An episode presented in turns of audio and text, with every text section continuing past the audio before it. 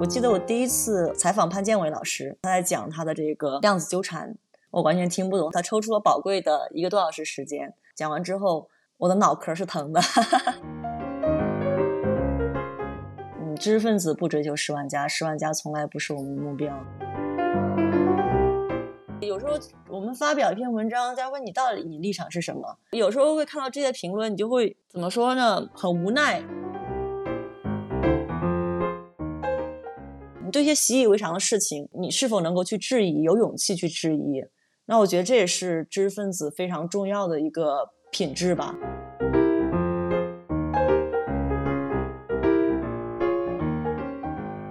大家好，欢迎来到新闻实验室播客的第二十三期。我是方克成，是一名新闻传播学的研究者。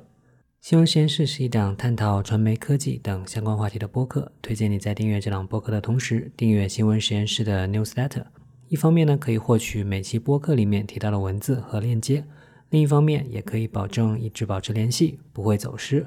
订阅 newsletter 的方法，可以在 show notes 里面找到。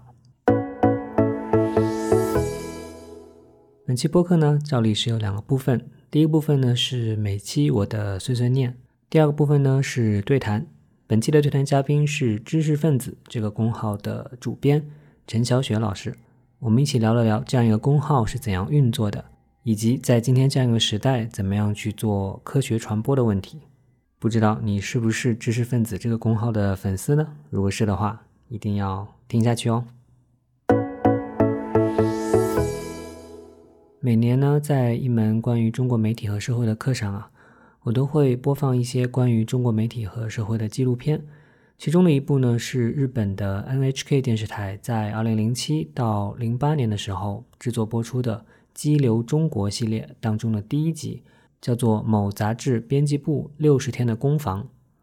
那这部一小时的片子呢，拍摄的是广州南风窗杂志内部的采编运作。一家中国媒体把编辑部敞开来，让一家外国媒体去参与选题会，跟着记者采访，完全自由的拍摄，在今天看来简直是一件不可能发生的事情。但那是在中国加入了 WTO 之后，以及在北京2008奥运会之前，中国与世界正处在一个蜜月期当中，在短暂的窗口中间呢，留下了这样宝贵的记录。纪录片当中啊，重点呈现了南风窗当时在做的几个选题。有的选题啊，在报道中受到了很大的阻碍，而这个阻力呢，其实不仅仅是来自政府，更是来自杂志的大金主广告商。有的报道呢，虽然遭遇了当地宣传部门的跟踪和阻挠，但最终呢，还是发出了稿子。那就是记者石破所写的一篇叫做《尴尬的榜样：高彦敏被拐来的教师》的文章。那是十五年前的媒体对一名被拐卖到农村当媳妇的女性的报道。在举国关注徐州丰县被铁链拴起的八海母亲的当下，读起这篇旧文，让人感受到拐卖问题的伤痕如此之深，苦难如此之重。出生在河南的高彦敏被拐后三次被转手，最终呢被卖到了河北曲阳县的下岸村。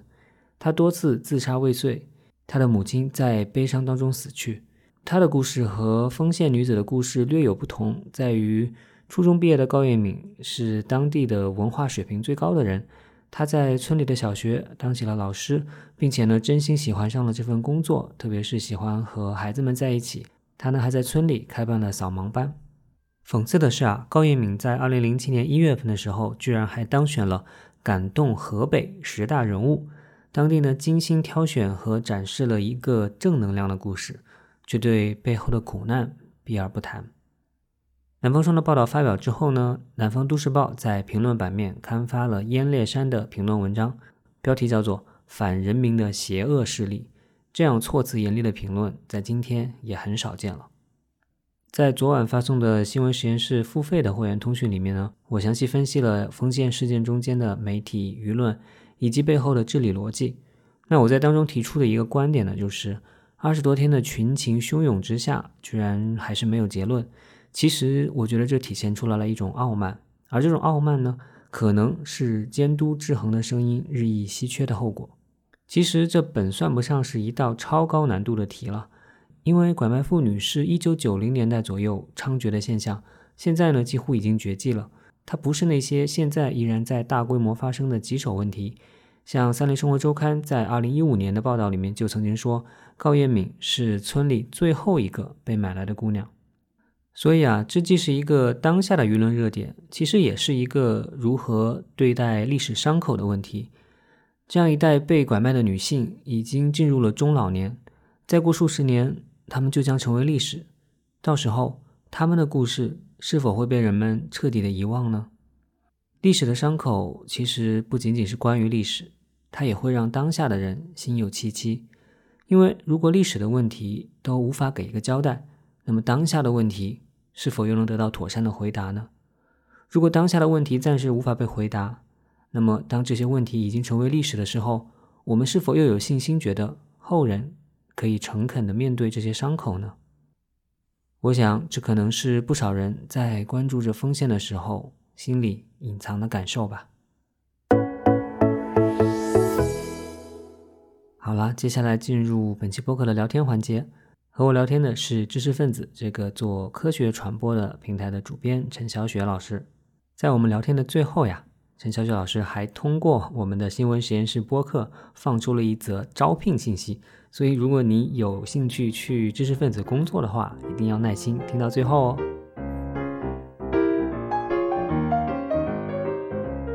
欢迎大家来到新一期新闻实验室的播客。今天非常开心，请到的是陈小雪老师，他是知识分子这样一个科学传播品牌的主编。其实收听了新闻实验室播客前面几期的朋友，可能能感觉到，我其实好像是在做一个一系列的这样一个选题的一个策划吧。那就是我想去找一些在这个年代里面仍然是在做认真的内容创作的这样一些个体或者品牌，就之前我们聊的正面连接。啊，当下频道包括有趣核查，我觉得都是特别让人值得尊敬的这种内容创作者了。那知识分子也一定是其中非常重要的这样一个平台。所以呢，我们今天就非常开心，请到了沈小雪老师，那么跟大家打个招呼？嗨，大家好，我是小雪，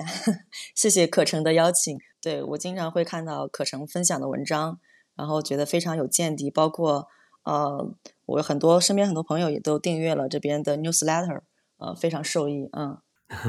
谢谢谢谢。那呃，首先呢，就是想请小雪老师能不能就是跟大家分享一下两个方面的经历吧。一个就是知识分子这样一个品牌它本身自己的缘起和发展的经历，另外就是你个人。啊，在这样一个知识分子里面从事各种职位的这样一个经历，包括可能还可以讲一讲，说你是自己是怎么来进入到这样一个做科学知识相关传播的这样一个领域里面来的。嗯，好的。其实知识分子它是成立于二零一五年九月十八日。呃，当然在此之前呢，我们呃，我是在他的前身，也就是赛先生呃工作。呃，当时我是在二零一四年十一月份加入了赛先生。嗯，但后来呢？呃，我们整个编辑部，呃，几乎所有的同事都离开了赛先生，然后随呃原来的三位主编，呃，饶毅、鲁白和谢宇呢，我们又成立了一个新的品牌，就叫知识分子。我们呃主要是希望能够做华人科学界的一个嗯交流的一个平台，啊，希望大家成为知识分子的一个精神的一个花园，然后能够为呃有独立思考。有这种嗯质疑精神和批判精神的人服务啊，所以这是我们当时成立的一个初衷。当然，我们主要关注的内容呢，主要是科学界的一些重要的事件，然后前沿进展啊，包括跟公众相关的一些呃科学的事情的一些解读。明白，所以。你提到这三位发起的学者，可以说是大学者，华人大学者。就你的感觉，知识分子这个品牌本身和这三位发起人之间的这种关系，是或者说他们三个人的个人风格，对你们这种定位塑造有没有很强烈的影响呢？嗯，应该说，呃，三位主编的创始人对这个平台的影响是非常非常大的。可以说，也是因为他们最初呃想做知识分子或赛先生这样一个想法。呃，才有了这样一个平台。对，因为我之前我们很多同事都是不是专门从事呃科学报道这个领域的，啊，我们可能也会有听说过。但是呃，三位科学家呢，他们是希望能够为呃华人科学家能够提供这样一个交流的平台，啊，包括能够去影响到呃中国的科学文化，包括这个 中呃国内的这个科研评价体系，啊，这是当时他们的一个想法。当然了，他们自己来做知识分子，呃，我知道的是，就是他们刚开始并没有说要把它做成一个做成几年啊，或者是做成什么样子，其实并没有说一个目标，也就是说模糊的，就是说，嗯，我有一个想法想去表达，然后我周围的科学家有些想法想去表达，那我们呢就在这个平台啊去交流，是这样子的。嗯，你感觉就是，嗯，他们几位创始人，他们想做这个事情，他们是想在科研圈里面有东西想表达、想说话。还是说是想面对公众说话，因为三位学者里面，嗯，至少比如说饶毅老师，他我们知道他自己其实是有时候会写一些在公众里面挺有影响力的文章的，表达他的一些很犀利的看法的，对吧？然后啊，鲁白老师我不是太熟悉，谢宇老师他是做社会学的，他研究的话题本身就是和社会这种现象是直接相关的，所以我不知道一开始的话，其实你们的定位到底是在科学科研圈里面呢，还是说是一个面向公众？做传播的这样一个平台呢？呃，我们给自己的定位是背靠呃科学界，面向公众。OK，都做这么说。对对对，但是啊，说实话，这个在中间也经历了一些啊，怎么说呢？平衡吧。呃，因为这三位呃学者，其实他们最终还是希望能够面向公众发声，或者说影响到公众。因为整个科学界呢，它其实是离不开整个社会的环境的。呃，包括这个科学，大家是怎么理解科学的？那科学科学其实不止不仅跟科学家有关，它其实跟我们的生活的方方面面都是有关系的。那包括什么是科学精神？你你怎么去理解一个事情？呃，背后的原理是什么？它其实刚开始你也可以看到，我们的文章其实大部分都是一些科普文章，大众科普。比如说，嗯，为什么你人会觉得痒？为什么你看到另外人挠痒痒，你也会觉得痒？对，就是这种，比如说我们为什么需要睡眠，我们为什么需要睡觉，基本上就是说跟这个公众他关心的一些议题，健康的呀、环境的呀，包括我们也发表过一系列的关于当时啊。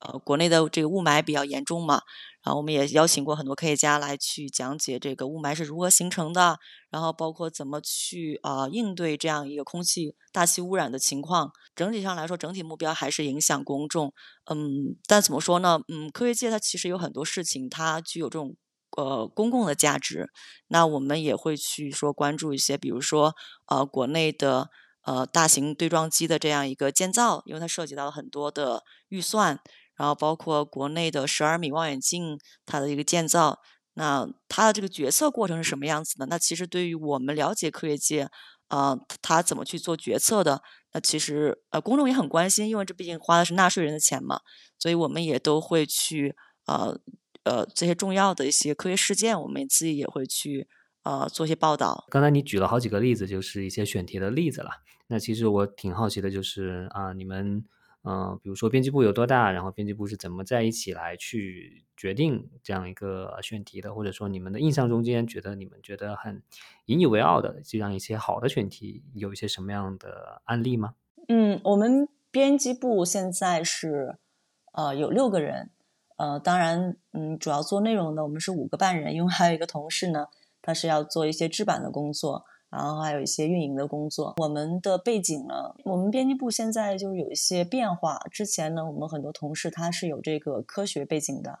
呃，科学训练的背景，比如说是学生物的，比如他是学物理的，或者学地质的。呃，现在我们就是有这种新闻训练的同事会更多一些。然后有一位同事呢，他是做呃科学史，原来，然后另外几个是做，嗯。做生物吧，跟生物相关的，还有一位是做啊社会学的一位同事。呃，整体上来说，我们选题呢，我们也是经过一些的，嗯，我觉得有些变化吧。其实知识分子刚开始我们成立，你也可以看到，就是我们呃是科学界的大事小事，可能我们都会去 cover，都会去关注。比如说一个前沿呐、进展啊，呃，或者说这个最近有什么大事发生了，或者一个什么新闻热点，那它背后的科学意义是什么？它背后的科学有哪些？那现在呢？我们因为我们编辑部很小，嗯，只有五个半人。虽然我们有，我们也有一些呃三四百个作者吧，但整体上来说还是以编辑部为核心，呃，所以我们就想呢，是不是能够做得更聚焦一些？因为之前也是大家比较疲倦吧，我觉得就每天它在更新，然后三百六十五天每天都有两到三条的内容，所以整体上来说节奏是非常快的。所以我们想呢，那这不是长久之计，所以我们在呃这两年呢，我们会聚焦在做一些嗯我们认为重要的议题啊，比如说跟这个公共利益相关的一些议题啊，比如说科学界内部它呃非常关心的一些议题，那它可能有可能辐射到这个科学界以外。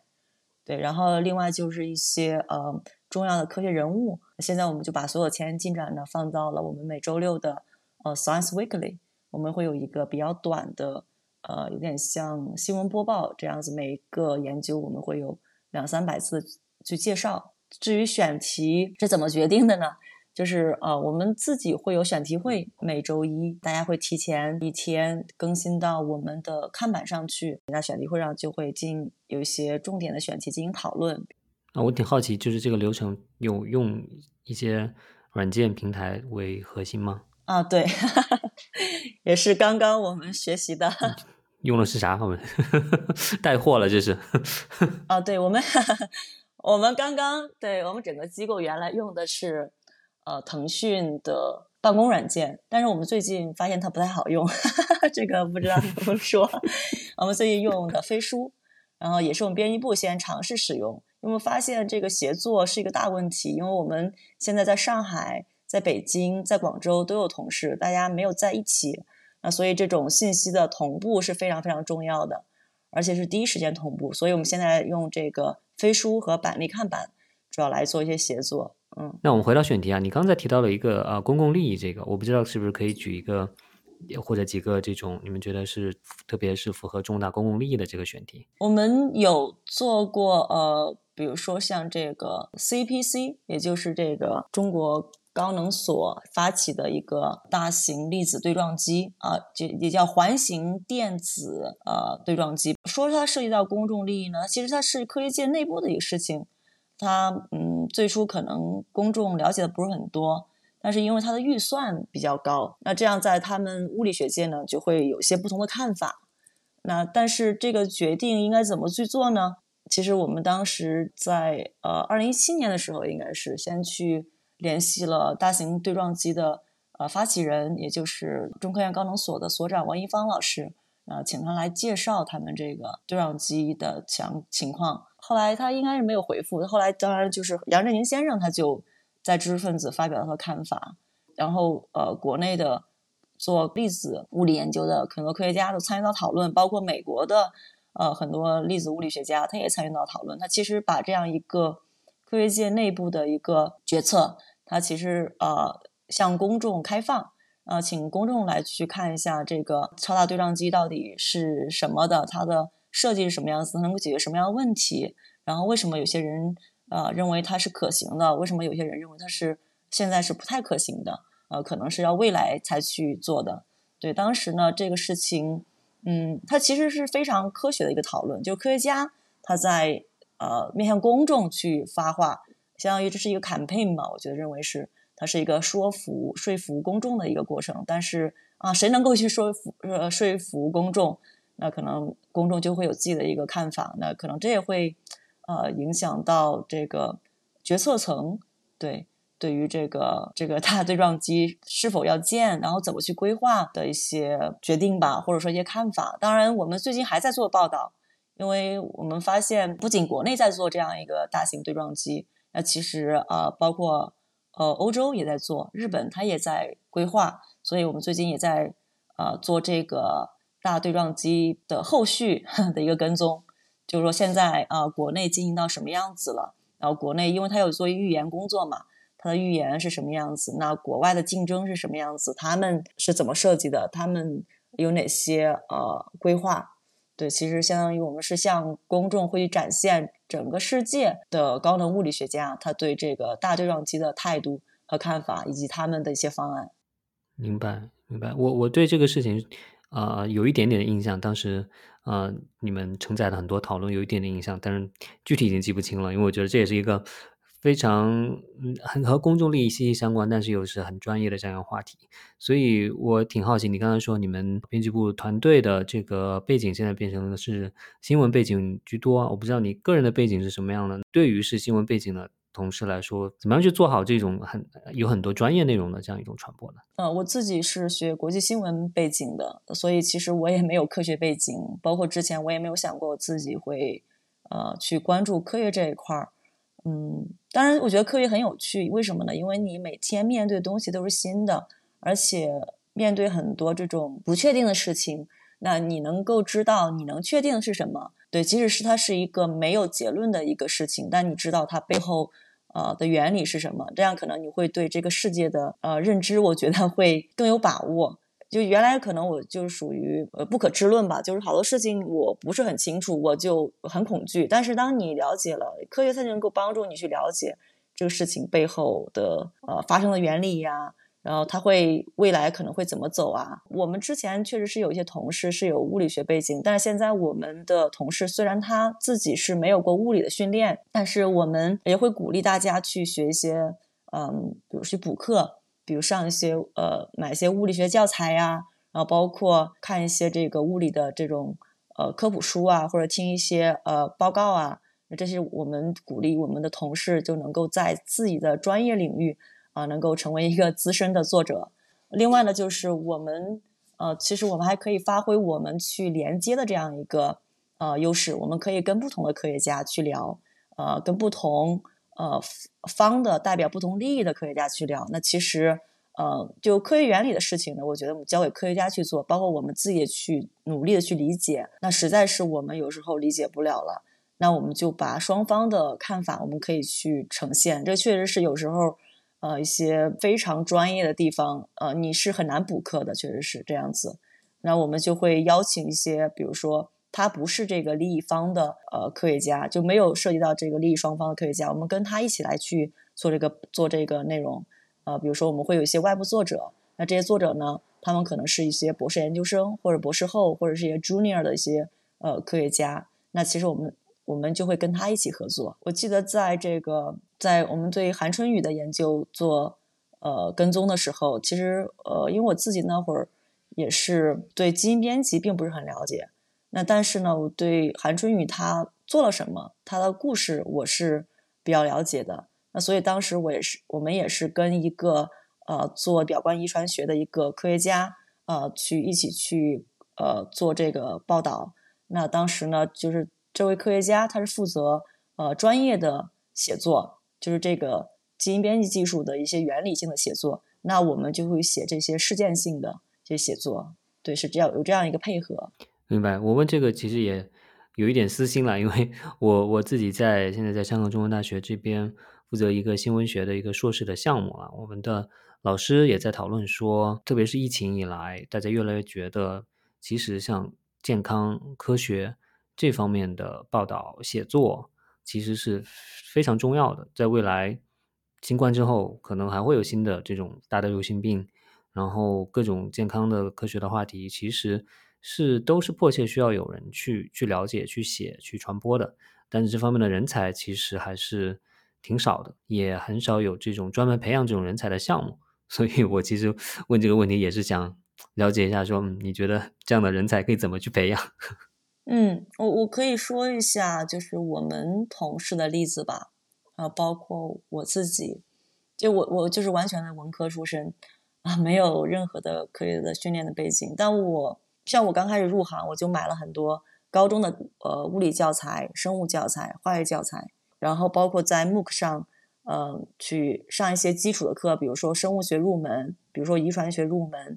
呃，比如说这个呃遗传学伦理，呃这方面的一些入门的课程，确实是很多东西，你如果呃一些基本的概念不了解，就很难去进行下一步的深挖啊，对一些议题。呃，包括你也很难发现这个问题之所在。我记得我第一次采访潘建伟老师，然后我刚刚入行，他在讲他的这个呃量子纠缠，我完全听不懂。他讲了一个小时，他抽出了宝贵的一个多小时时间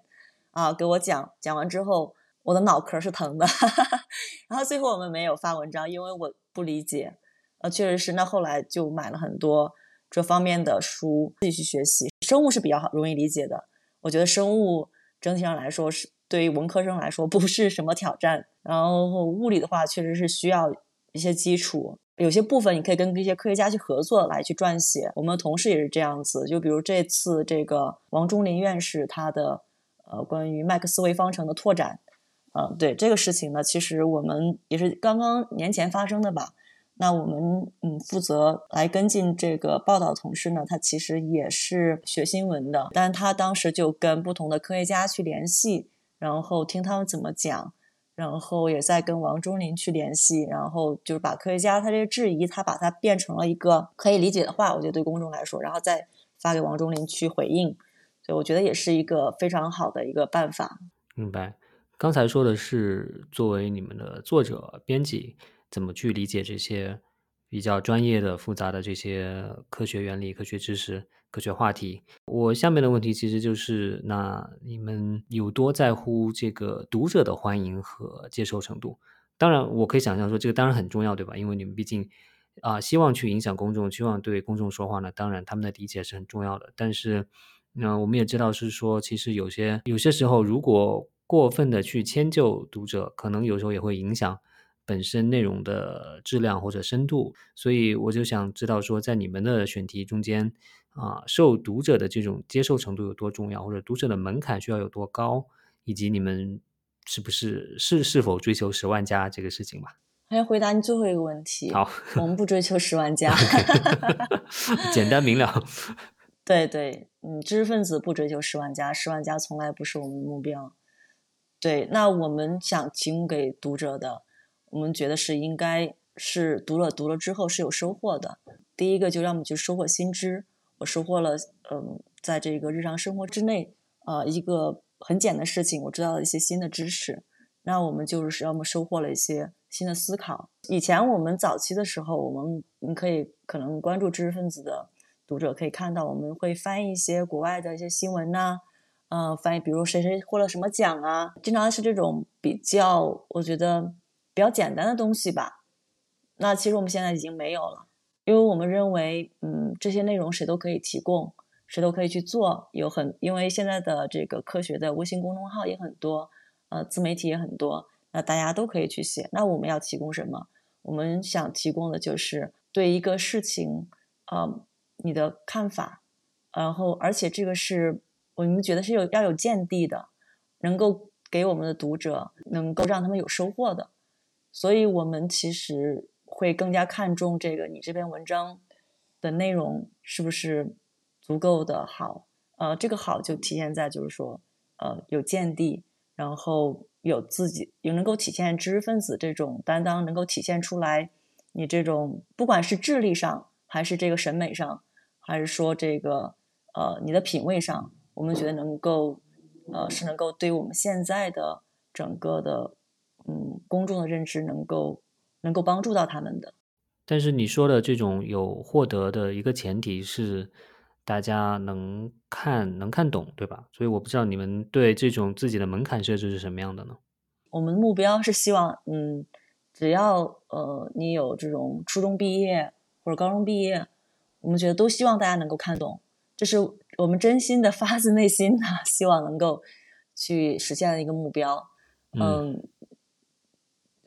但是确实是有时候一些专业的话题，我们认为它很重要，对一些一部分人群来说很重要，然后所以我们也会去写，呃，会去 cover。那这个时候，就像你刚才讲的，我们知识分子定位到底是什么？我们 是背靠科学界，我们面向公众，但确实，呃，其实有很多的媒体在整个国内关于关注科学的，包括关注健康的，其实有大把的在，比如说你这个大便 怎么样，是吧？那些研究大便的什么，我们也会去写，但是我们希望能够去探讨一些比较严肃的话题，或者说科学界关注，但是我们公众可能没那么关心，或者说他们没有意识到它重要性这样的内容，我们呃会很愿意去呃关注。比如说现在这个关于这个呃能源环境这一块儿，关于气候变化，那其实在国内它从来，我觉得即使到现在，它依然不是一个非常。呃，能够受到公众去关注的一个议题，那我们就想着，我们就希望在这一块能够做一些工作，能够让大家认识到，就是科学家他是怎么去研究这个气候变化的，包括我们能源，呃，包括清洁能源，它是就是它的优势，它的一些缺陷，然后包括我们未来的一个努力的方向，可能的方向是什么？那我们希望能够提供这样一些呃看法或者事实或者思考。对，它可能在国内来说，它是一个小众的话题，但我们认为它很重要，而且它可能慢慢的会影响到关注，嗯，就这个清洁能源领域，包括能源环境领域。呃的这些人，虽然我们包括在年终总结的时候，我们负责这个能源环境领域的同事就有点沮丧，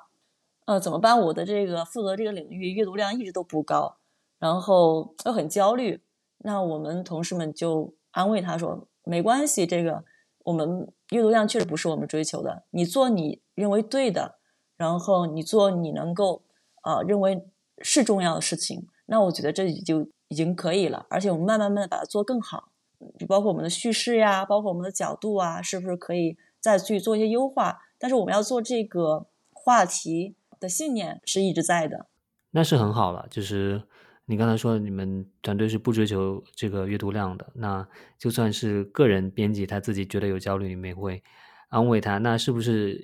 意味着说，其实，在他的考核里面，你们确实不看他的 文章的这个阅读数？哦，是这样子的，我们的考核，我们还是。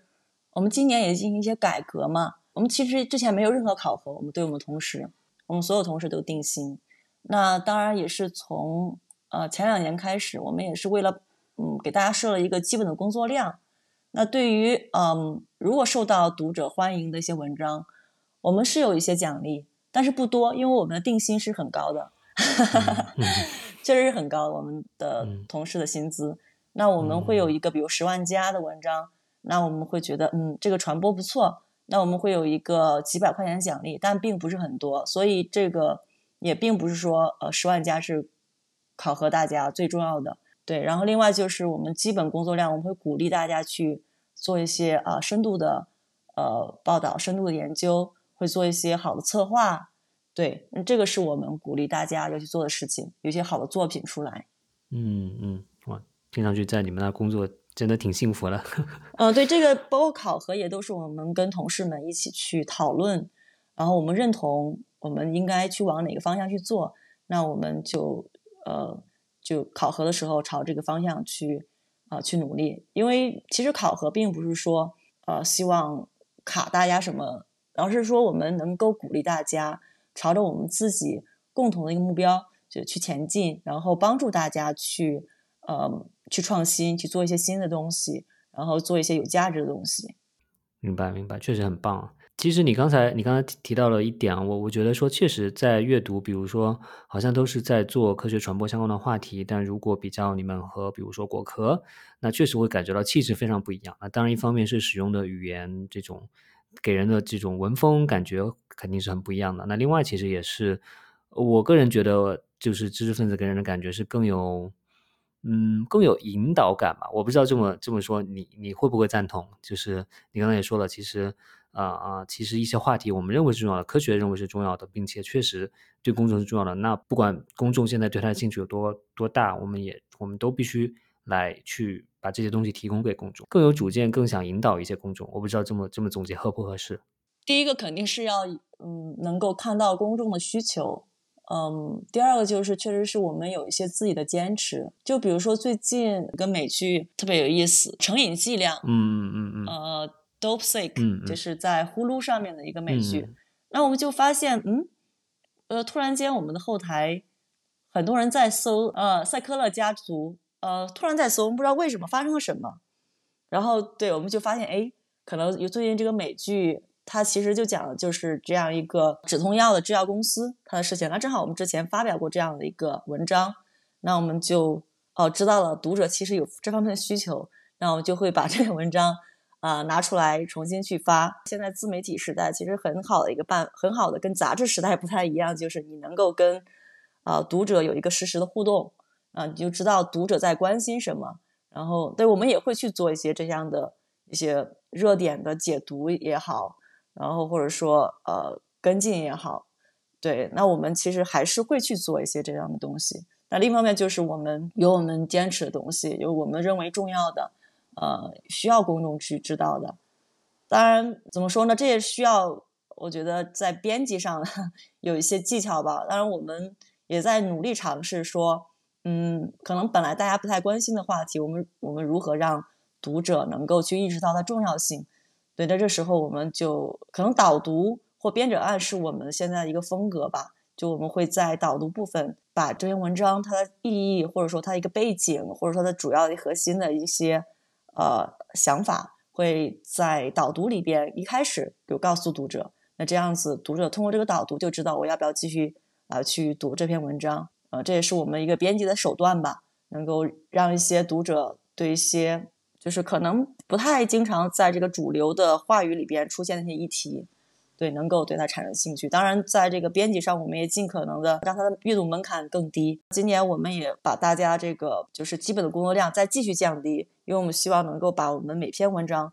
都能够实现它最初我们报选题时候它想要起到的效果。对，希望在每篇文章我们能够花更多的精力，而不是说我们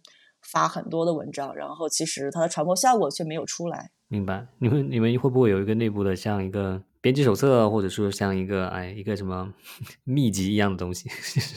告诉大家，哎，你这么写比较好。哦，很惭愧，很惭愧，我们有一个，但都是之前也很多年了，知识分子到现在也六年多了。其实我们也正在想着把我们的一些嗯踩过的坑，对，然后还有一些注意事项，我们能够把它全部总结下来。之前我们有。基于财新他自己原来有一个呃编辑手册，对我们自己会借鉴一部分，然后根据我们做科学内容的一些特点，然后再去借鉴呃写一下自己的部分，这样我结合来做。但是现在我们因为呃也六年多了，我们有很多很多这种我觉得踩过的坑，然后包括标题也好，然后包包括这个结构也好，包括你怎么去找采访对象也好，其实我们都有一些总结的内容。所以我们也现在正在做一个汇总，这东西很宝贵啊！如果能有一部分东西是公开发布出来，对大家也是一个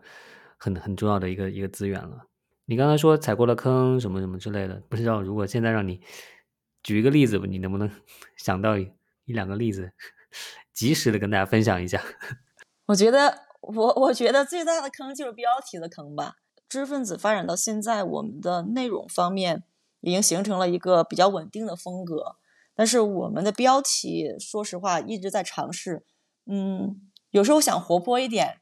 然后就发现读者其实并不买单。呃，我们的读者大家会认为你你这样有失知识分子这个格调，或者说，呃，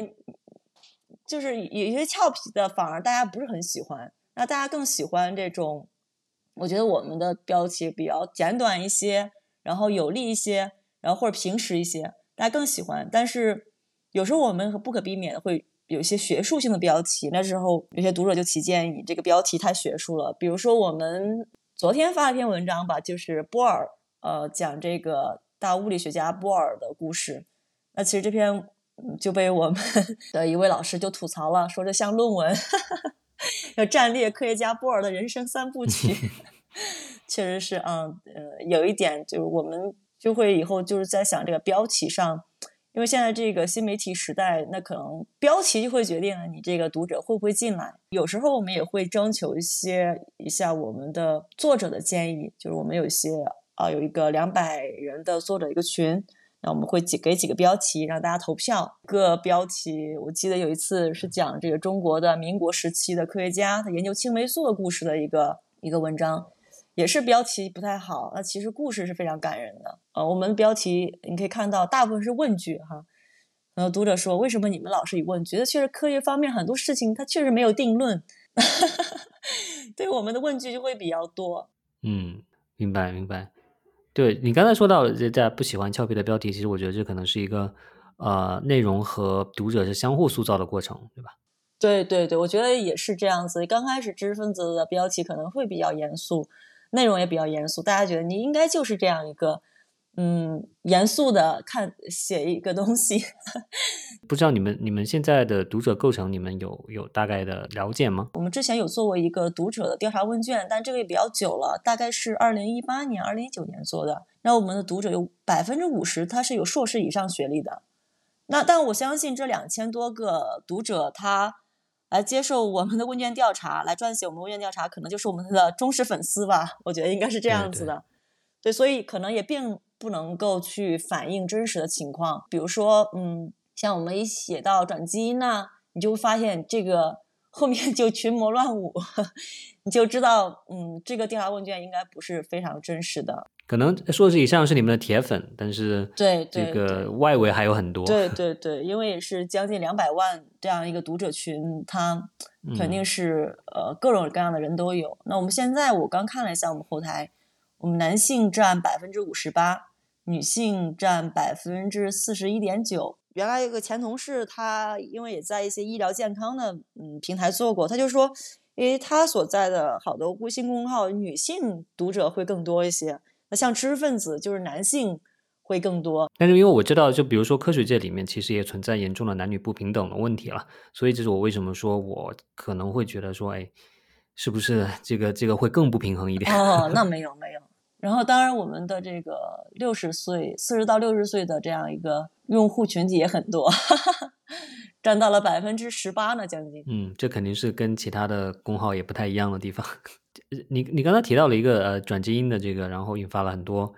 呃不同的声音的这个，其实，在这种争议话题上的处理，你们你们会有什么样的一个呃经验总结吗？我觉得转基因是一个特别的，它不是说一般的争议性话题，转基因是一个有非常多非常大的关注群体的。然后我们还是主要关注是在它这个呃新的一些进展类。就转基因各国的一个发展的情况，嗯，整体上说，我们因因为原来我们做过一些这个关于转基因是否有害的一些讨论，但这个时间太久了，而且我们认为已经不存在这样讨论了，没必要去讨论了，所以我们默认为转基因，嗯，它是安全的，呃，只是说它的现状是什么样子的，主要是产业化的现状是什么样子，然后另外就是哪些新的技术。然后推动了它的这个发展，就包括其实呃农业部，我觉得也是在慢慢的推进这个转基因的产业化吧。我觉得这个当嗯已经跟呃一五年、一六年或者一四年当时说大家分裂这种情况，我觉得已经已经有很大的变化。所以嗯，其实你们前面说到了，你们是比较有坚持的。那我在想说，在这样的科学界其实有比较明确定论的话题上，其实你们是不太会受到读者影响的。嗯。对你受到读者影响的，我觉得主要影响主要体现在公众关心哪些议题。你就像我们在二零二零年新冠疫情刚刚发生的时候，其实我们为新年春节准备了很多备稿，都没用上，就是因为当时大家会对这个新冠病毒很恐惧，然后不知道新冠病毒是什么样子的，然后怎么去防护啊，包括它的传染性怎么样，所以我们当时啊把。大部分的精力，应该说几乎所有的精力都放在了这个新冠肺炎的报道中去。当然，有一些呃，有一个例子就是说，呃，我们有一个我觉得受到了公众的影响或者大家的这个意见的是，嗯，我们有一次有个呃，有个科学史的一个老师写了一篇，一位女性的学者夏特莱侯爵夫人。嗯，她是呃一位十八世纪的一位女性，嗯，她就是在数学方面啊、音乐方面啊、语言方面啊非常有见地，然后她呃语言也非常好，她翻译了牛顿的自然哲学的数学原理，把它翻译成法文了。然后她因为她这个原文，这个自然哲学的数学原理，它是用拉丁文写的，那当时她就被称为法国的智慧女神。但这个呃老老师呢，他写的时候呃有一个疏忽。他写的是牛顿的超级粉丝夏特莱呃侯爵夫人，对，没有写他这个呃这位女性的名字。这位女性她名字其实叫呃加布里埃埃米丽。对，当时他最初介绍她是一个侯爵夫人的这样一个身份，然后这就被我们的嗯读者就认为这是对女性的不尊重。呃，当你知道她是一个非常伟大的女性之后，而且你知道她的原名，然后。你呃还这样去写他的身份，而且是他的女粉丝，所以后来呃淡报还在他的这个呃微博上去评论。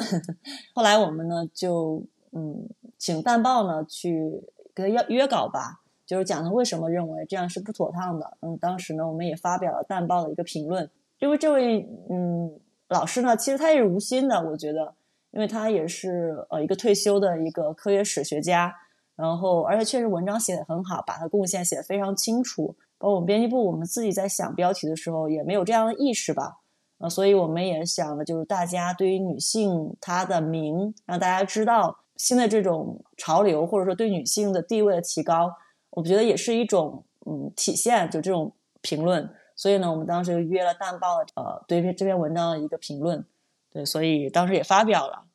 对，当然大家的意见也很不一啊，就是说这个有的老认为这老师没错，但我觉得并不是说谁对谁错，而是说能够体现出。这样一个社会的一个思想的一个潮流，就对于女性，尤其是过去的女性，呃，她可能受到了一些嗯不公正的待遇呀。那我们现在怎么去看待她？我们怎么去称呼她？怎么去看待她的这种历史地位？其实我们并不是说，嗯，这个原来的作者。呃，怎么样？他也是我们非常好的作者，我觉得，呃，他也给知识分子很多读者提供了，我觉得很多人不知道一些科学史的信息。他也是没有这样的想法，根本没有说要去贬 低这位他要写的这位女性。对，是是，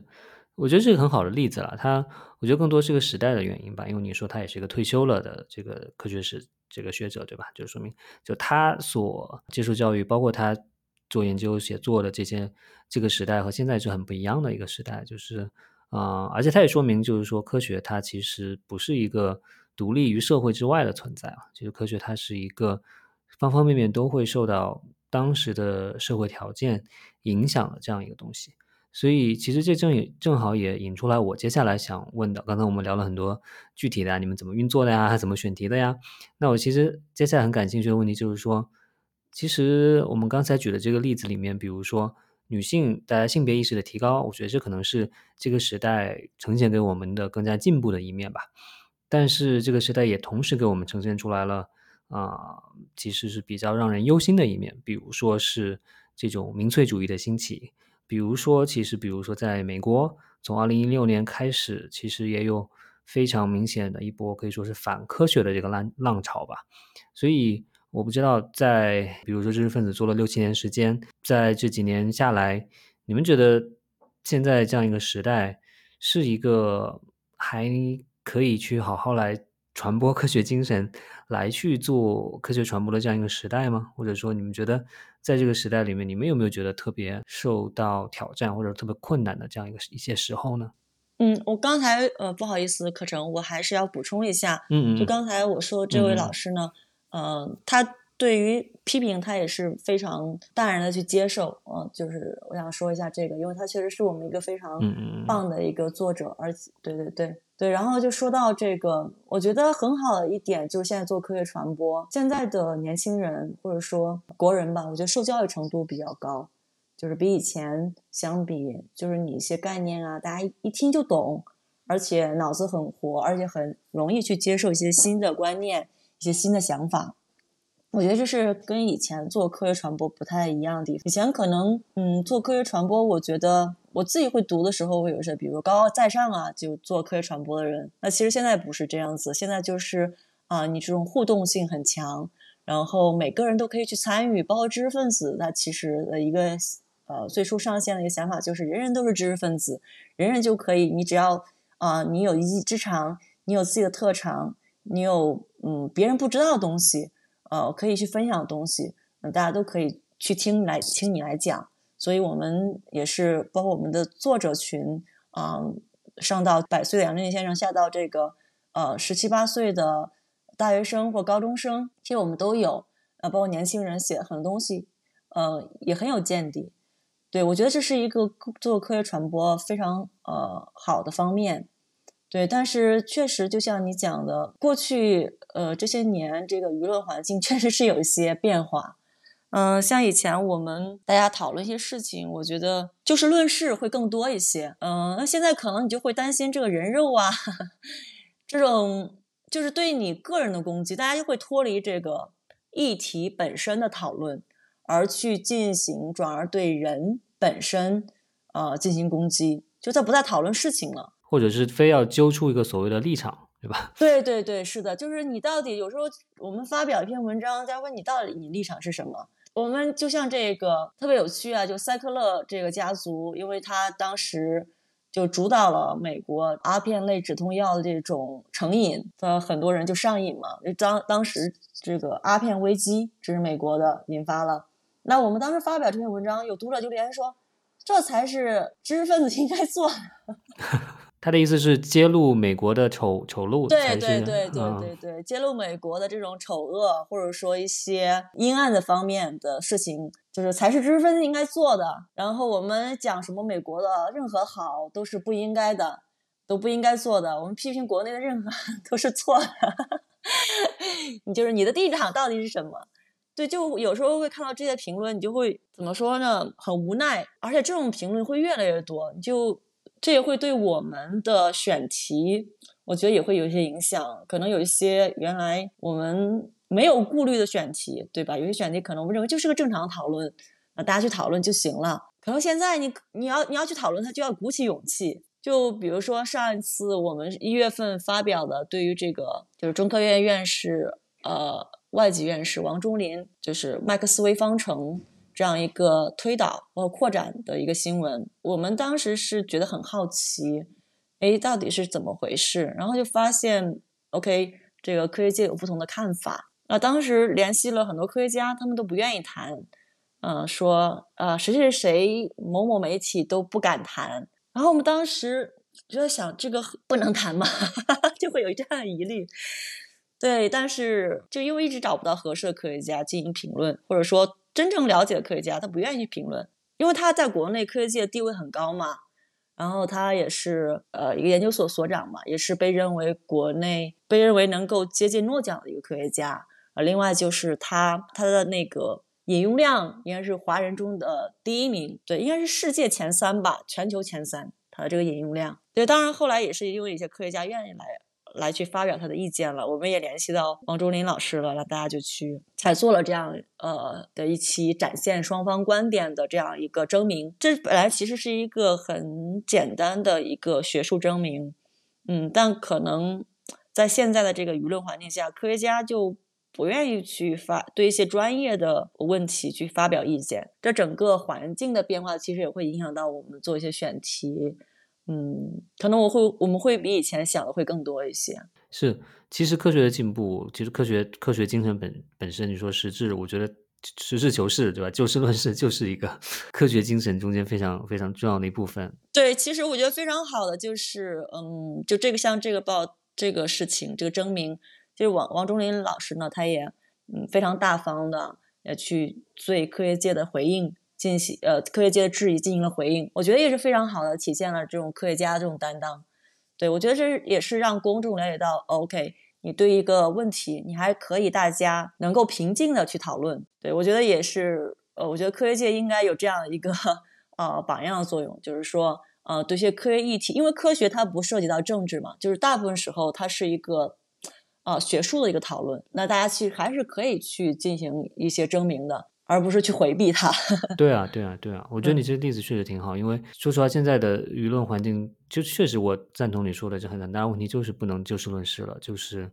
就是没有办法去，所以所以我觉得，嗯，至少通过你们对一些科学话题、科学证明的这种呈现，至少告诉大家说，哎，其实。真的应该应该怎么去去去讨论问题吧？嗯，对，这也是我们的一个，我觉得做知识分子一个想法吧，就是给大家对不同观点能够呃呈现。我觉得一个多元的一个观点的市场可能才是健康的，因为大家可以通过不同的观点，然后能够看到不同的想法，对，然后你自己再去做决定，通过你自己的独立判断，你认为。呃，你更倾向于哪个观点，或者说你从不同观点里边，你能够去总结出来自己的观点或者不同的事呃事实。是的，对，因因为我们提到了，我们现在谈到了这个科学精神这个话题，所以我就想啊，顺便问一下，说你刚才提到了你们最初提出“人人都是知识分子”这样一个口号了，那其实这个时代甚至。甚至其实甚至会可能会有人说，哎，这个时代可能没有知识分子了，这跟你们这个说法是这个可以说是两极分化的这样一个说法了。所以我不知道你们是怎么理解什么是知识分子的，什么什么样的人算是知识分子？然后你们想要去在社会上去推广的这种知识分子精神到底是什么？我不知道你们有没有一些总结或者想法。这个名字不是我起的，对对，这个名字。可能我还得问一下，好像是当时徐小平跟三个总编辑一起讨论出来的。原来可能叫知识分子，知识分子就智力的智，识别的识。后来，嗯，可能觉得这个知识分子这个名字，呃，一是更简单，二是更加为大家所了解，而且他这种背后的这种精神，可能大家能够理解到，所以我们呃用了这样知识分子这样一个名字。那关于什么是知识分子，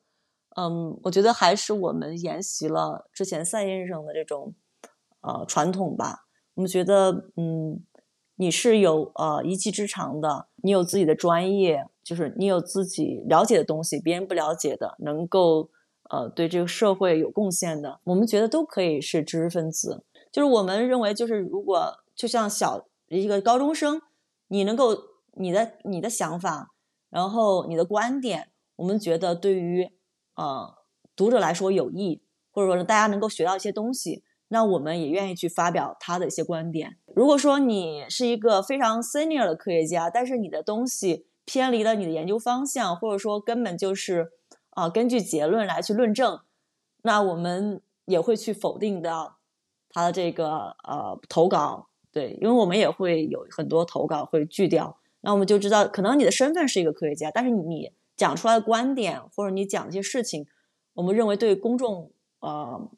没有帮助，或者说甚至是错误的，那我们可能就会也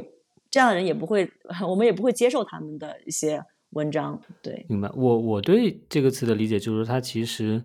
它当然这背后你可能会有一定的对教育水平、对你的知识层级的这个要求，但是我觉得它可能它。肯定不仅仅是一个关于你有多少知识的这样一个一个评判，它背后还是有某种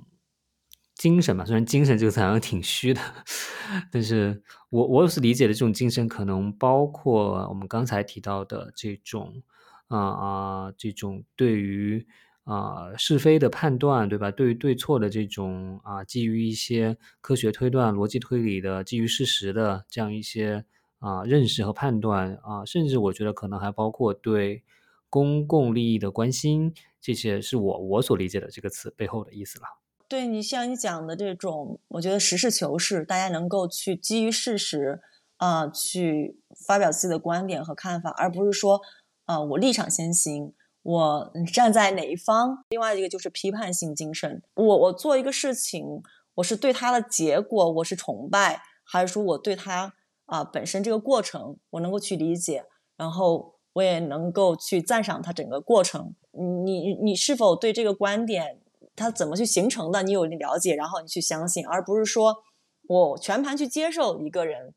对你还是要批判的去看待一些事情。然后另外就是质疑，你对一些习以为常的事情，你你是否能够去质疑，有勇气去质疑？那我觉得这也是知识分子非常重要的一个品质吧。啊，另外就是你刚才讲的这种关心公共利益，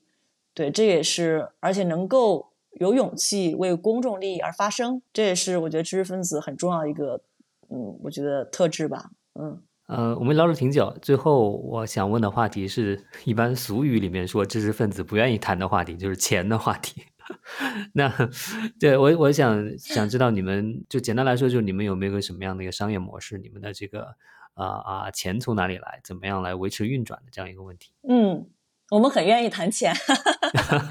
嗯嗯，当然只是我觉得会有一些嗯界限吧。呃，我其实知识分子它原来是一个商业机构。嗯，在二零一八年之前，它是一个由投资人投资的一个商业机构。因为当时我们想着是不是能够通过一些商业模式，然后让我们自己造血，然后。自己运营下去，呃，结果发现呢，我们可能不太擅长这方面的东西。后来就就是去商业化，我们就转型成为一个非盈利机构，呃，是在北京呃成立了一个非盈利机构。非常感谢原来投资人啊，就是 我们也是之前一直亏钱，然后后来我们转型为非盈利机构之后呢，我们的主要的资金来源还是来自于企业家、慈善家的捐赠。对，这是大头。然后另外就是我们会有一些政府的一些嗯资助吧、补贴，比如说北京科委啊，我们也是在做一些科普的事情。那嗯，北京也是想在科技方面有一些引领性的作用，然后我们他会会更加关注这些做科普的一些平台，我们有一定的补贴。然后另外就是我们自己会做一些服务，这个收入不是很多哈，比如说这个 哪个科研机构。来发一个招聘启事啊，对，几千块钱我们收。包括我们现在跟这个跟一些机构会有一些提供服务，那他们会，当然这些收入也都不是很多，嗯，所以大头其实还是捐赠。对，当然我们觉得非常好的就是现在很多企业家他也意识到这种呃科学的价值，他也很愿意去支持科学传播事业。对，所以我觉得这也是我们能够去转型，而且并能够去。继续运营的一个非常重要的一个基础。我觉得捐赠其实是一个非常健康的一个支持内容生产的一个模式了。其实，比如在美国有一些非常优质的这个媒体，其实其实他们的主要来源也都是这种啊基金会啊或者一些捐赠的。所以我觉得其实你们现在模式是蛮好的。对，可能呃。我们现在运营几年还行，但是未来真的确实是你要持续去做下去，还是需要有这种稳定的捐赠。对，或许有专门的筹款部门 筹款的人。对，我们现在就是没有专门的筹款的，就是对，所以我们想着也是未来能够嗯能够继续做下去，还是需要一些呃慈善家的这种呃支持吧，我觉得。尤其是你如果不以十万加为目标，对这样的机构更需要这种呃社会各界的这种支持。你刚才提到了一些商业探索上的最后不是太成功了，我不知道，呃，我我记得你们可能做过，比如说像儿童科学教育这样的一些项目，是吧？我不知道，呃，这个算是坑吗？还是算说你其实这个东西能 work，只不过是你们的团队实在是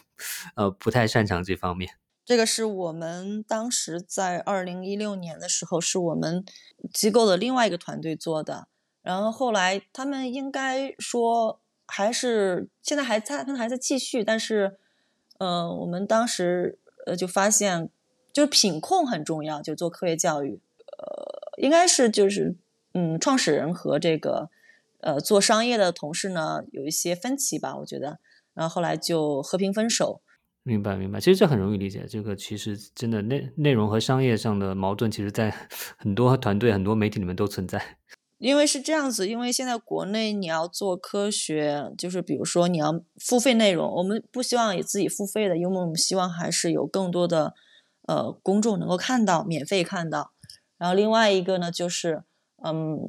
我们对一些商业广告啊，我们也就尤其是对基于产品的一些。合作我们是非常谨慎的，我们没有接过就是说，嗯，一个关于产品的直接的去做广告的这样一个合作。我们比如说一些品牌呀，他愿意去资助我们一些内容啊，我们露出他们的 logo 啊，那我觉得这个是我们 觉得可以接受的一种合作模式。对，所以那这样子就会非常限制我们的这个营收的这个范围。然后，所以其实对于呃投资者来说，这并不是一个很划算的一个买卖，因为他没办法从你通过你把他的投资获得回报。对，所以其实嗯，这也是我们后来就是转型成为呃非盈利机构的一个非常重要的原因。对，因为我们也嗯不希望就是说呃推广一些产品去挣钱。对对，而因为你这样子，你要就要需要流量嘛，你流量的话，你就可不可避免的，你会跟你的这个编辑方针。呃，可能会有一些冲突，所以其实总的啊聊下来，包括其实一直阅读你们内容，给我的感觉就是，你们确实在中国的舆论场上是一个非非常特别的存在吧。那这个特别绝对是褒义的，因为我觉得很多时候，啊，我们刚才提到现在的舆论有各种各样的问题，但很多时候看到你们仍然是按照坚持自己的一些原则来做内容，我觉得其实是让人会觉得。安心的一件事情吧，至少有你们的存在还在做这些内容，也说明啊啊，其实还有很多事情是大家可以再继续做下去的。对我们有一些紧迫感，有一些紧迫感。啊，为什么说紧迫呢？就呃，你其实你做科学传播，其实你最终的目的还是希望能够影响到更多的人嘛。那现在包括一些呃新的媒介方式，比如说像视频呐，就年轻人更加喜欢看的这种方式。然后，另外就是一些视觉呈现方面，对我们现在也有同事会进来。呃，今今年就这周吧，刚刚有同事来加入。对，可能我们也会在视频方面会多做一些工作。对，在科普的视频方面，或者说呃科学事件，嗯这一方面，所以并不是说嗯我们有了这个呃慈善家捐款、企业家捐款，我们 就自己就如果跟不上时代了，那也被时代所抛弃了。虽然有自己的坚持，但是还是要考虑到这种受众的呃他的阅读习惯和他哪些媒介会有更多人去看。对，这也是我们现在今年可能会做一些尝试。嗯嗯，明白明白，那就期待看到你们这种啊更多更好的内容了。呃，我最后想补充一下，我们 我们知识分子今年还在招人，关注新闻实验室的很多，我知道很多朋友都是做媒体的。对，如果大家对知识分子感兴趣，也欢迎。对，我们想招一位啊主笔，我们想今年呃做一些深度的内容，也是我们的目标。对，所以我们想再招一位主笔。对我们找这个主笔也找了很久了，还没找到。因为是这样子，很多嗯做新闻报道比较好的记者呢，